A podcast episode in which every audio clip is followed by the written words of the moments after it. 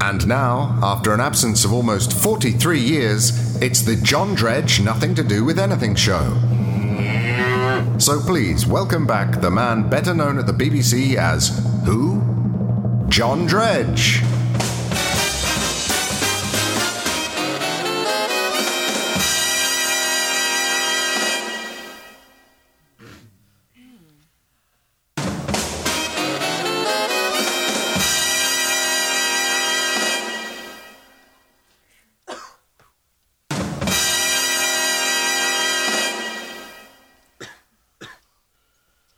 He's not here, is he? Anyone know where he might be? He's coming by tube. Oh, right. Probably stuck on the Onedin line. Once again, me hearties, apologies for the delay. We're currently being held at a red signal while the emergency services deal with me repairs on the track.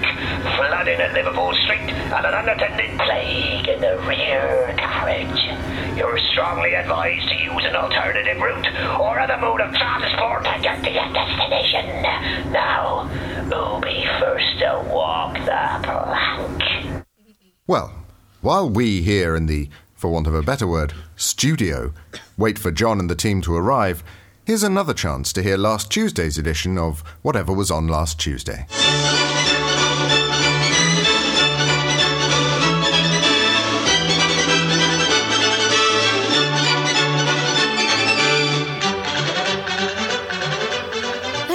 Done for the day. Oh, but Susan, I was going to ask if you could wait around for a delivery of 300 tons of silage. I'm afraid I can't, Tim.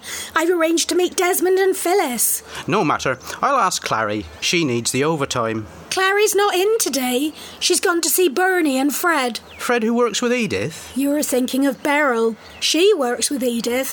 Fred works with Vera. And Tom. Tom? You know, Tom who married his cousin. Oh, that Tom. What about Stan and Janie? Can't they do it? No, they're out with Norman, Daphne, Bill, Ralph, Nicholas, Anna, Jeremy, Basil, Gemma, Larry, and Eloy. I suppose I could ask Cedric. He was written out last week. What about Donald? Garrotted in a freak silage accident. Poor Donald. Well, there's always Eamon. He died last year. Honestly, I can't keep track of who's still in this programme and who isn't. Are you expecting anyone? No, primarily because we're standing in the middle of a field. Eamon! Eamon! Afternoon, everyone. I thought you were dead. No, no, just a bit peaky, that's all. Well, this calls for a celebration. Sorry, Tim, but I'm afraid I've got to go. But you've only just got here. I only came here to tell you both that I was going. That's a shame. I was going to ask if you could sign for 300 tons of silage. Still, if you've got to go. Say hello to Pat and Maggie from us all, won't you? Who? Your wife and daughter. Oh, right.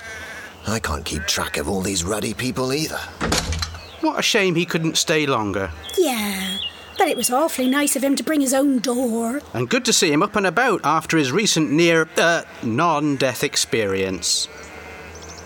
Uh, Tim? Yes? Oh, never mind. No, Susan, what is it? Well, it's just that. Yes? Oh, never mind. Come along, Susan. I- Is something the matter? Do you really want to know? Yes, I do. Really? Yes, really. Oh, never mind. Please, Susan, talk to me, or there won't have been any plot development in this episode at all. Well, Tim, it's just that. Yes? Didn't someone deliver 300 tons of silage yesterday? They did, but you can never have too much silage. Well, I think you can, Tim. I jolly well think you can.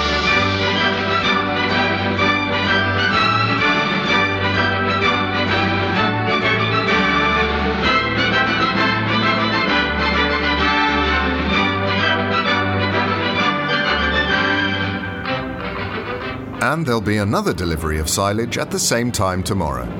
But now I'm pleased to inform you that John Dredge and his team are finally on their way. In fact, they're just coming into view now. And here's John being lowered to ground level on the end of a rope. He's closely followed by the rest of the cast, parachuting to the ground.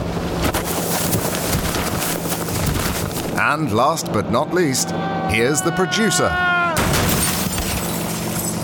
You okay, Richard? Oh, yeah, thanks. I don't get much use out of that part of my body anyway.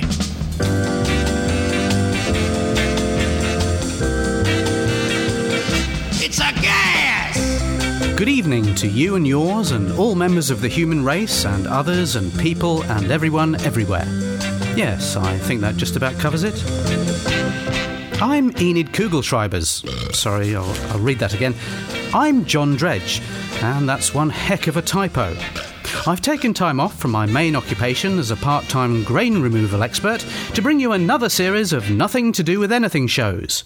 But don't forget, if you do need any grain removed, call 01 811 8055. This series only lasts a few weeks, and a man's got to eat. In my case, grain. Any road, before we go any further, not that we've been anywhere, I must just say how good it is to finally be back. How good it is to finally be back. There.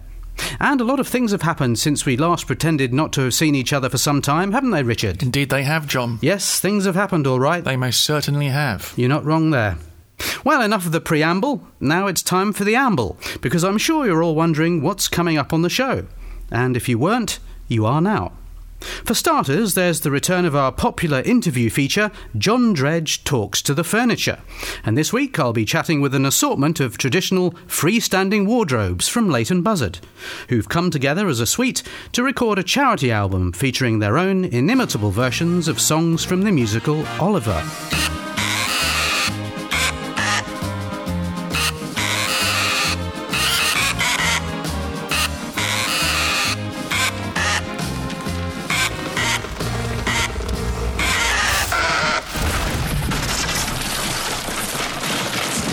We've got an exciting new strand entitled Dredge Dent, where I will refuse to perform a whole host of daredevil stunts.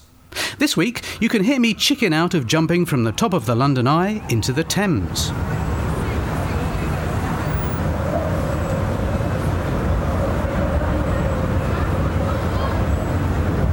No, I'm not doing that.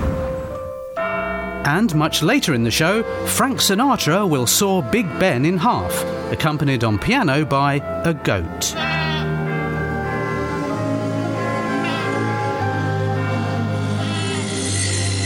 In the wee small hours of the morning, while the whole wide world is fast asleep.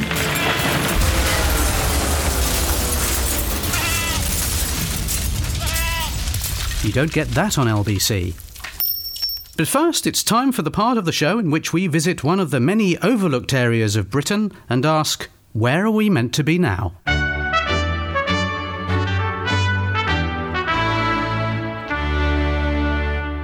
This week, I'm in Slightly Oblong, where I've been joined by its mayor, Bunsen Clute. Mr. Clute, what would you say is the best thing about Slightly Oblong? Speaking personally, I'd say it was the lack of aardvarks. Aardvarks? Aardvarks. You don't like aardvarks? No, they make that awful gnick gnick sound. Gnick gnick. Gnick gnick. I see. So, what does a typical day as Mayor of Slightly Oblong involve? Well, to be honest, most of my time is spent hunting down aardvarks. Aardvarks? Aardvarks, yes. Gnick gnick they go, day and night, and often both. Ensuring they stay away from the village is my top priority. I had to walk 42 miles last week, but I still found one. And what did you do when you did? I said shoo. Shoo? Shoo. That told him. Well, let's move as far away from Mayor Clute as we possibly can and see if there are any other people we can talk to. Hello? Hello? Apparently not. So, Bunsen, have you any other means at your disposal to scare off the sort of aardvarks who won't be shooed? Absolutely, John. In the event of an aardvark refusing to comply, I have invented the automated scaring device for aardvarks, or ASDA for short. You do realise. Y- yes, the point has been made several times. It's too late now. The paperwork's been filed. If they're unhappy, let them sue. How does this ASDA machine work? Simple. To put it into operation, I just flick this switch. Go away, aardvarks. There is nothing for you here. Please leave in an orderly manner. Go away, aardvarks. There is nothing for you here.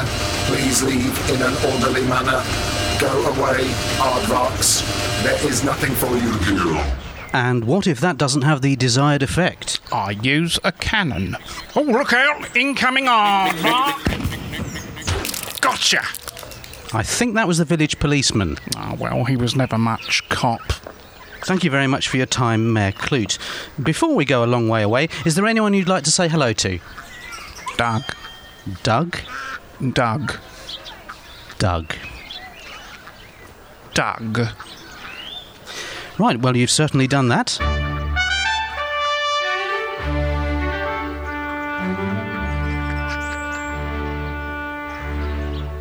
Doug.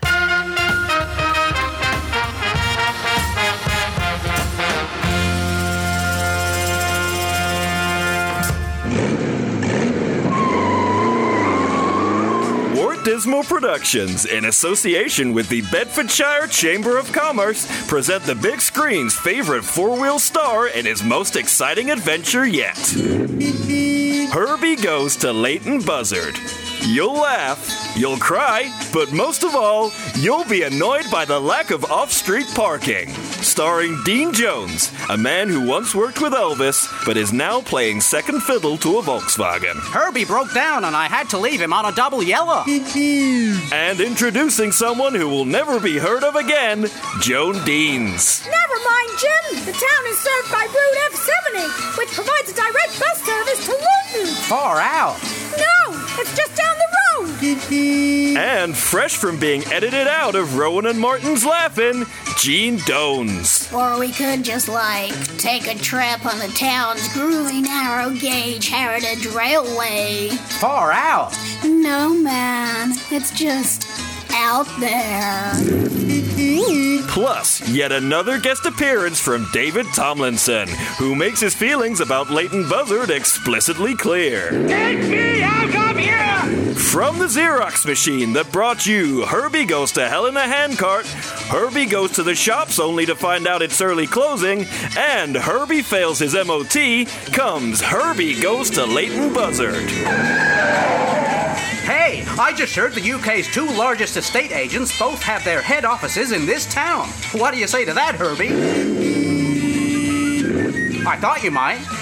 At last, a motion picture that puts the emphasis on motion and picture. Herbie goes to Leighton Buzzard. It's a complete car crash. Suggested for general anesthetics.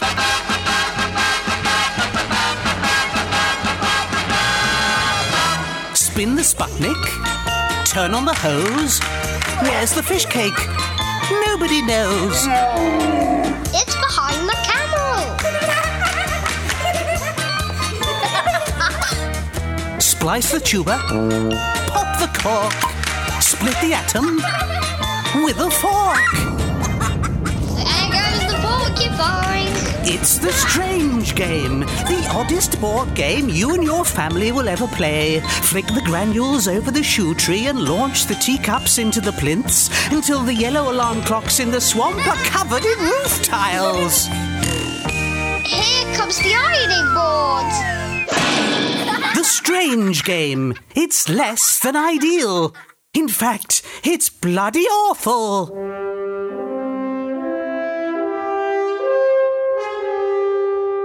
The National Association of Disc Jockeys annual general meeting.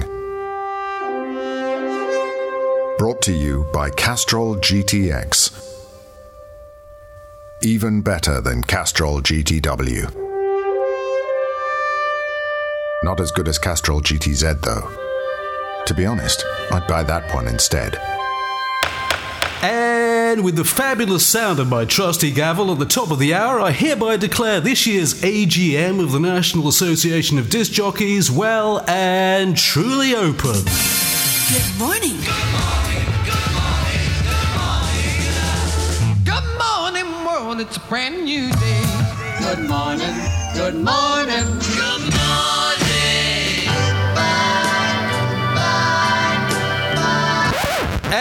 With the time rapidly approaching 27 and a half seconds past the hour, let's move on to today's main business, which is this year's charity appeal for members addicted to jingle collecting.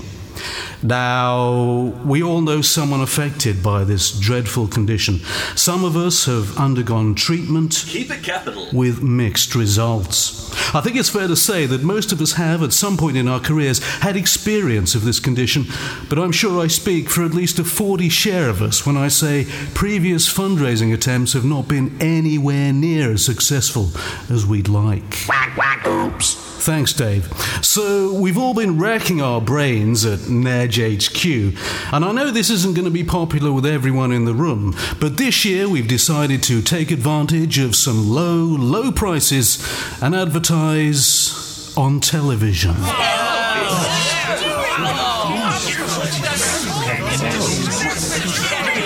Now, whoa there. Now, hold up, hold up. Before you guys stage a mutiny, how about you look at a rough cut? Let's roll.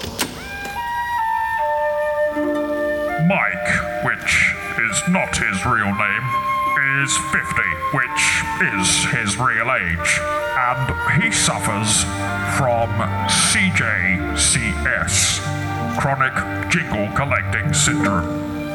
It all started, I guess, with a single a cappella shout from the back of the record mirror in the spring of 1983. I did a few discos at school and the local youth centre, and they got to know my name pretty quickly from that one jingle, so I thought, what's the harm? I started ordering custom cuts from Alpha Sound, the odd Bill Mitchell, you know, just to keep up with my mates, but before long I wanted everything done with a Sonovox. Then, in the long hot summer of 1987, I fell in with a bad crowd at Hospital Radio and became a habitual purchaser of re-sings. My first was Pam's Series 42A, and things just went downhill from there. Dealers would ask whether I wanted a donut, and I'd cave in. I just wanted to hear my name sung, shouted, or appropriated in as many ways as possible. By the end of the decade, I was flying out to Dallas one weekend in every four and coming back with a suitcase full of the stuff. I even took orders one year, dished them out backstage at the Sony's. Better stop it there. He starts naming names. A point of order, Mr. Chairman. I'll give way. Uh, this is a highly contentious decision you're asking us to make, and in order to ensure all sides of the argument are represented, uh, I propose that it be put to the vote. A sensational suggestion. Do I hear the motion seconded? I second that motion. Great idea. The next item on the agenda will be right up after this classic smash from Smokey and the Miracles here at your A G M.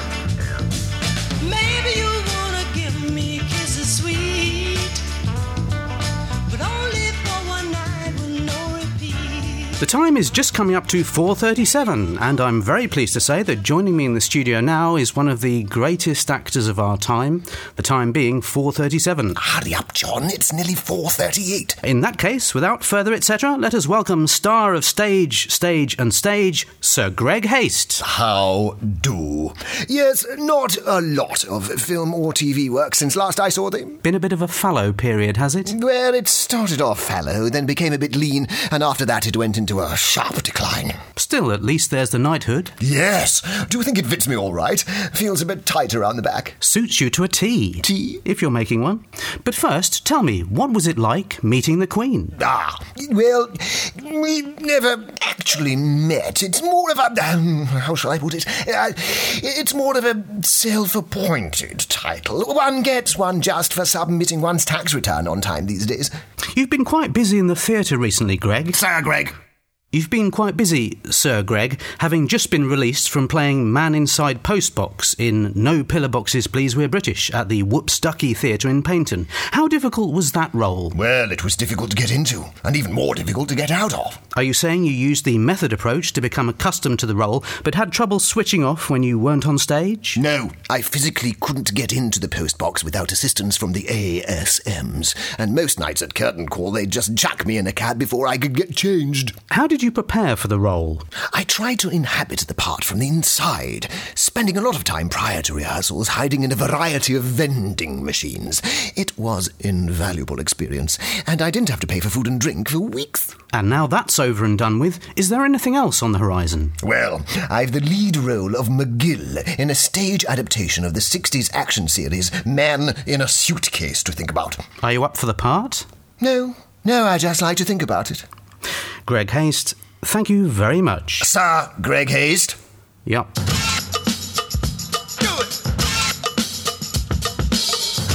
Do it. Do it. Oh yeah! Pump up the volume, pump up the volume, pump up the volume. Dredge, dredge. And now, at what can only be described as the midway point of the second half of the show, it's time for the answers to the quiz we set at the end of the last series. Owing to the length of time we've been away and the basic oversight of not having a closing date, we ended up receiving over 30 million entries. But before the winner is revealed, let's see what prizes are on offer. What prizes are on offer? Hostess. There are some fantastic prizes, John, like this alarm clock with a bit of wood on the side. Left over from Series 1. This electric artichoke with semicircular plug valve. An inarticulated lorry. And this week's star prize. A fully operational car park.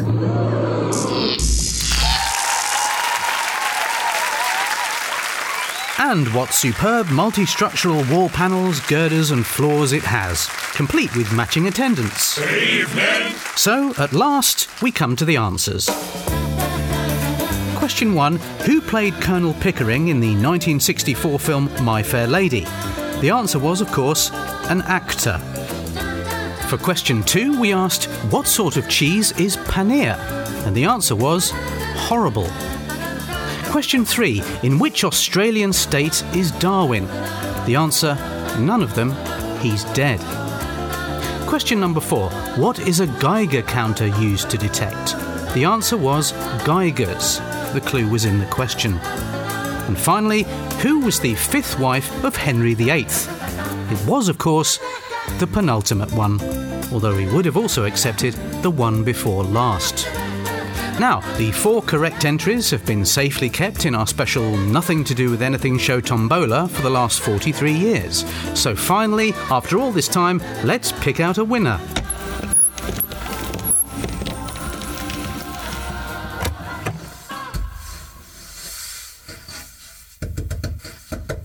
Oh, I thought I put them in here. Uh... Ah, saved by the cartoon door. Yeah, all right, Chief. Well, if it isn't one of the most important composers of the 20th century, Arnold Schoenberg. Yeah, yeah, I can do without a flannel. You seem to have lost your Austrian accent since moving to Enfield. Yeah, some little scrote half inched it while I was having an airy rag. I'm sorry to hear that. Tell me, Arnold, what sort of progress have you made with your innovations in atonality? Now, do me a favour. I'm sorry? It ain't just atonal. It's more your actual absence of traditional tonal centres, know what I mean? Is it?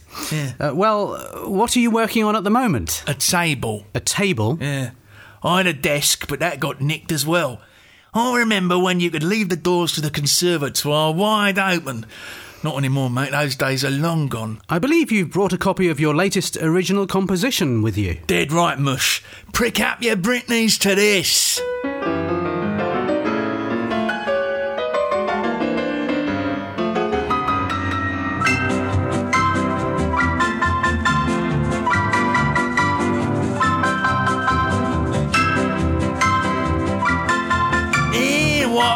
What a rotten singer,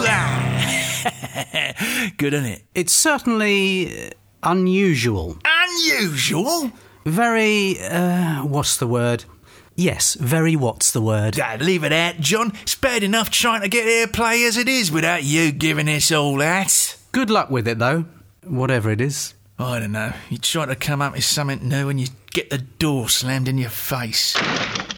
See what I mean? I prefer Stockhausen. I heard that. Sharp trash, sharp trash, 275 on nearest stopper. Sharp trash, sharp trash, not on Radio 1.